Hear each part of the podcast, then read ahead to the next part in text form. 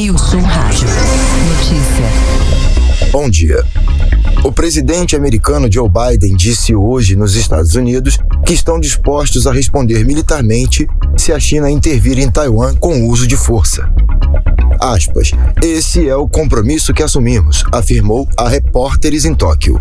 Aqui está a situação, disse Biden durante uma entrevista coletiva conjunta com o primeiro-ministro japonês Fumio Kishida. Aspas.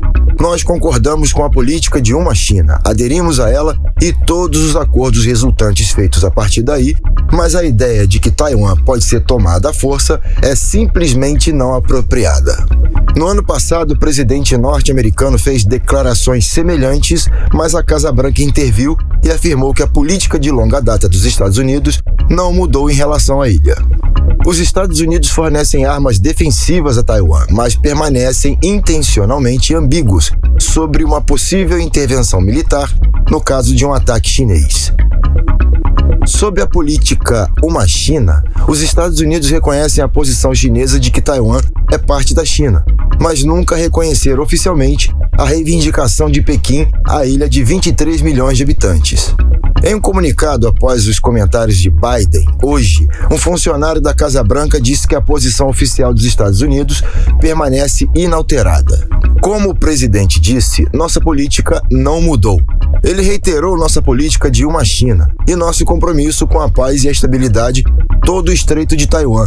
Ele também reiterou nosso compromisso sob a Lei de Relações de Taiwan de fornecer ao território os meios militares para se defender, disse o funcionário.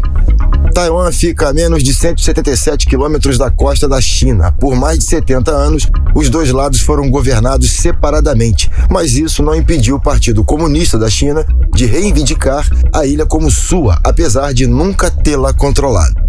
Nas últimas semanas, Pequim enviou dezenas de aviões de guerra para a zona de identificação de defesa aérea de Taiwan.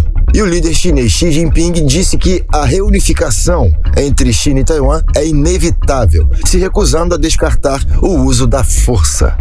Biden comparou uma potencial invasão de Taiwan pela China com a invasão da Ucrânia pela Rússia no início desse ano, alertando: isso deslocará toda a região. Ele também enfatizou que a Rússia tem que pagar um preço de longo prazo por suas ações. E a razão pela qual digo isso não apenas sobre a Ucrânia, se, de fato, depois de tudo que ele, Putin, fez, ocorrer uma reaproximação entre os ucranianos e a Rússia e essas sanções não continuarem a ser sustentadas de muitas maneiras, então que sinal isso envia à China sobre o custo de tentar tomar Taiwan à força? Biden disse que a China já está flertando com o perigo agora, voando tão perto e com todas as manobras que está realizando. Mas os Estados Unidos estão comprometidos, nós assumimos um compromisso, apoiamos a política de uma China, apoiamos tudo o que fizemos no passado, mas isso não significa que a China tenha capacidade, tenha, desculpe-me, jurisdição para entrar e usar a força para assumir Taiwan, acrescentou. Em resposta a Biden, o Ministério das Relações Exteriores da China disse que os Estados Unidos não devem defender a independência de Taiwan.